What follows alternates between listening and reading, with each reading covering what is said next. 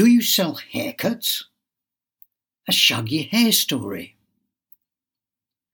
The scene is set in Snip hairdressers somewhere in the Cheshire Blue Rinse belt. A customer arrives at the reception desk and smiles at the receptionist. Customer: Do you do haircuts? Receptionist: Of course, our most popular product. How about takeaways?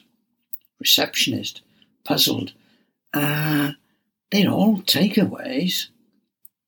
How about Deliveroo? Receptionist, becoming nervous: Sorry, how would that work? Customer: I thought someone could come round to my place on a Deliveroo with my haircut I order from you. Receptionist: Mandy, could you come round here for a minute, please?